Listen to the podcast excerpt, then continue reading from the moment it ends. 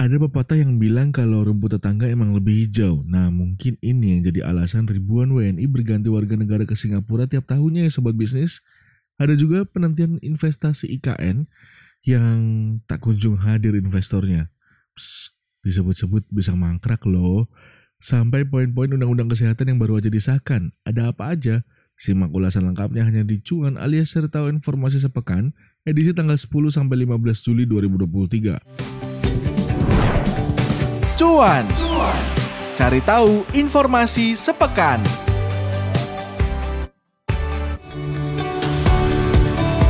Berita pertama, walaupun luasnya memang sedikit lebih besar dari Jakarta, tapi Singapura punya daya tarik tersendiri ya sobat bisnis untuk masyarakat Indonesia yang pengen pindah kewarganegaraan. Bahkan ternyata terungkap ada sebanyak seribu orang per tahun yang pindah kewarganegaraan loh dari Indonesia ke Singapura. Hmm, banyak juga ya. Pernyataan ini disampaikan langsung oleh Duta Besar R I untuk Singapura Suryo Pratomo dalam perbincangan bersama Pro tiga R R I.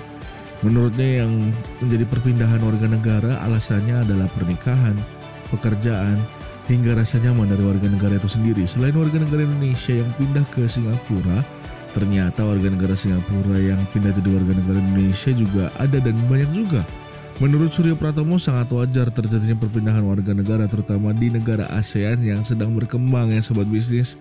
Walaupun bisa dikatakan cukup banyak nih warga negara Indonesia yang pindah ke Singapura, ini berarti syarat untuk menjaga di, uh, warga negara Singapura itu bukan berarti gampang ya sobat bisnis. Bahkan Suryo Pratomo juga menyebut ada beberapa cara untuk menjadi warga negara Singapura, mulai dari undangan pemerintah Singapura karena memiliki kemampuan yang dibutuhkan, dan ada juga pemantauan yang dilakukan pemerintah Singapura terhadap siswa-siswa yang cerdas gitu. Nantinya siswa-siswa cerdas itu bakal ditawari pemerintah Singapura untuk dapetin beasiswa pendidikan. Nah, setelah lulus mereka harus mengikuti kewajiban bekerja di pemerintahan Singapura. Bahkan um, yang terbaru nih, soal bisnis perlu tahu juga kalau Kementerian Hukum dan Hak Asasi Manusia Indonesia ini mencatat ada tiga ribu sembilan ratus dua belas warga negara Indonesia yang baru aja beralih warga negaranya menjadi warga negara Singapura selama dua ribu sembilan belas sampai dua ribu dua puluh dua. Dalam jangka waktu segitu tiga ribu. Hmm. Warga negara yang berpindah ke warga negaraan ini berada dalam kelompok usia produktif juga ya sobat bisnis. Mulai dari usia dua puluh lima sampai tiga puluh lima tahun. Menurutnya pihak imigrasi Indonesia sendiri menyebut kalau ya sah-sah aja sih kalau ada yang pengen berpindah ke warga negaraan demi taraf hidup yang lebih baik, tapi yang perlu diingat nih harus dilakukan secara legal ya. Kita lanjut berita kedua, keseriusan terus ditunjukkan pemerintah Indonesia ya dalam membangun ibu kota negara atau I K N Nusantara. Bahkan sekarang pemerintah mengucurkan dana terutama untuk gedung dan bangunan yakni senilai enam triliun rupiah ke dalam pos belanja modal.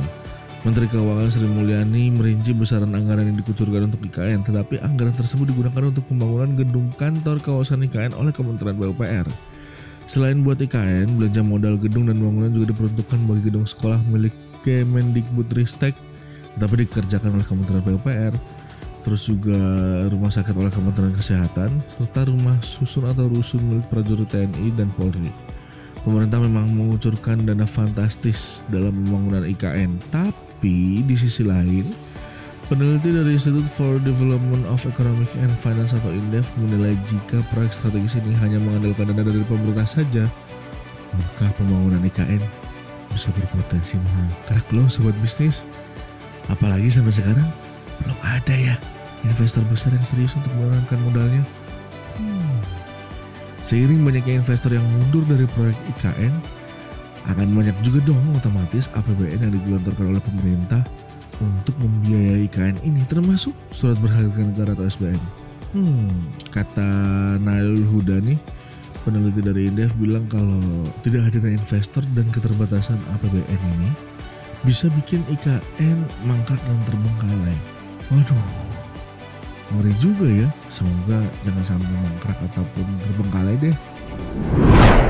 Berita ketiga atau berita terakhir adalah tentang Ikatan Dokter Indonesia yang khawatir hilangnya mandatory spending atau dana wajib kesehatan setelah R U U Kesehatan disahkan menjadi undang-undang karena akan mengarah pada konsep privatisasi di sektor kesehatan sobat bisnis. Ketua Umum P B I D Muhammad Adib Khumaidi khawatir dengan hilangnya mandatory spending kesehatan sebesar lima persen dari A P B N dan sepuluh persen dari A P B D. Sebelumnya diatur dalam Undang-Undang Nomor tiga puluh enam Tahun dua ribu sembilan tentang Kesehatan. Ini bisa aja nih membuat anggaran kesehatan akan dipenuhi melalui investasi dan pinjaman dari luar negeri. Itu makanya yang dikhawatirin ya. Kemudian ada juga sejumlah pasal-pasal yang cukup kontroversial dari Uh, disahkannya R U U Kesehatan menjadi undang-undang. Salah satunya adalah ini tadi, tentang mandatory spending yang ada di pasal seratus tujuh belas Undang-Undang Nomor tiga puluh enam Tahun dua ribu sembilan. Hilangnya mandatory spending, hilangnya kewenangan pemerintah pusat terkait dengan pembiayaan pendanaan kesehatan dan kemudian membuka peluang privatisasi karena kebutuhan kepentingan kesehatan itu akan semakin besar, kata Muhammad Adib Khumaidi ya. Pemerintah juga menilai penghapusan tersebut bertujuan agar mandatory spending diatur bukan berdasarkan pada besarnya alokasi, tapi besarnya komitmen belanja anggaran pemerintah sehingga program strategis bisa berjalan maksimal. Selain mandatory spending, ada juga nih pasal-pasal lain yang cukup kontroversial, yakni pasal dua ratus empat puluh delapan tentang tenaga kesehatan W N A.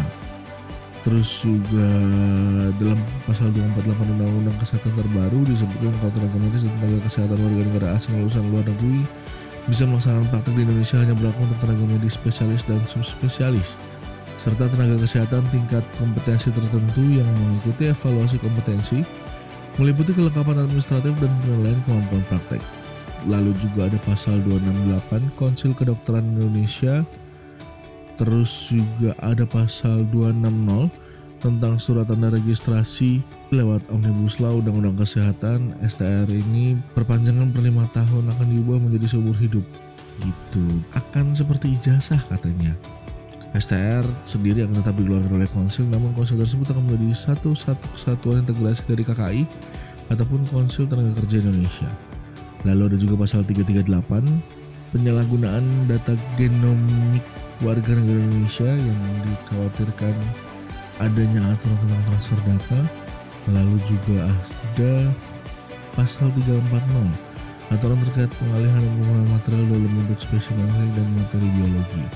Nah, itu dia tadi pasal-pasal yang cukup kontroversial. Semoga dengan adanya perubahan ini undang-undang tersebut semakin sempurna dan hal-hal yang kontroversial ini mungkin bisa dijawab pemerintah lewat peraturan pemerintah ataupun ada penjelasan yang lebih rinci dari hal-hal yang kontroversial ini sehingga tidak membuat kebingungan di masyarakat dan menjawab pertanyaan-pertanyaan di masyarakat ya. Oke deh sobat bisnis, itu dia tadi cuan alias cerita informasi sepekan edisi tanggal sepuluh sampai lima belas Juli dua ribu dua puluh tiga. Dengar terus podcast podcast bisnis Indonesia yang bisa Anda dengarkan lewat platform podcast kesayangan Anda, Google Podcast, Apple Podcast ataupun Spotify.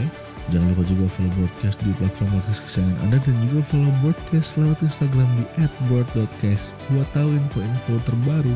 Dan kalau Anda pengen tonton versi videonya, langsung aja cek YouTube channel bisnis dot com. Jangan lupa buat like, komen dan juga subscribe YouTube channel bisnis dot com. Saya Gadang Adrian, see ya.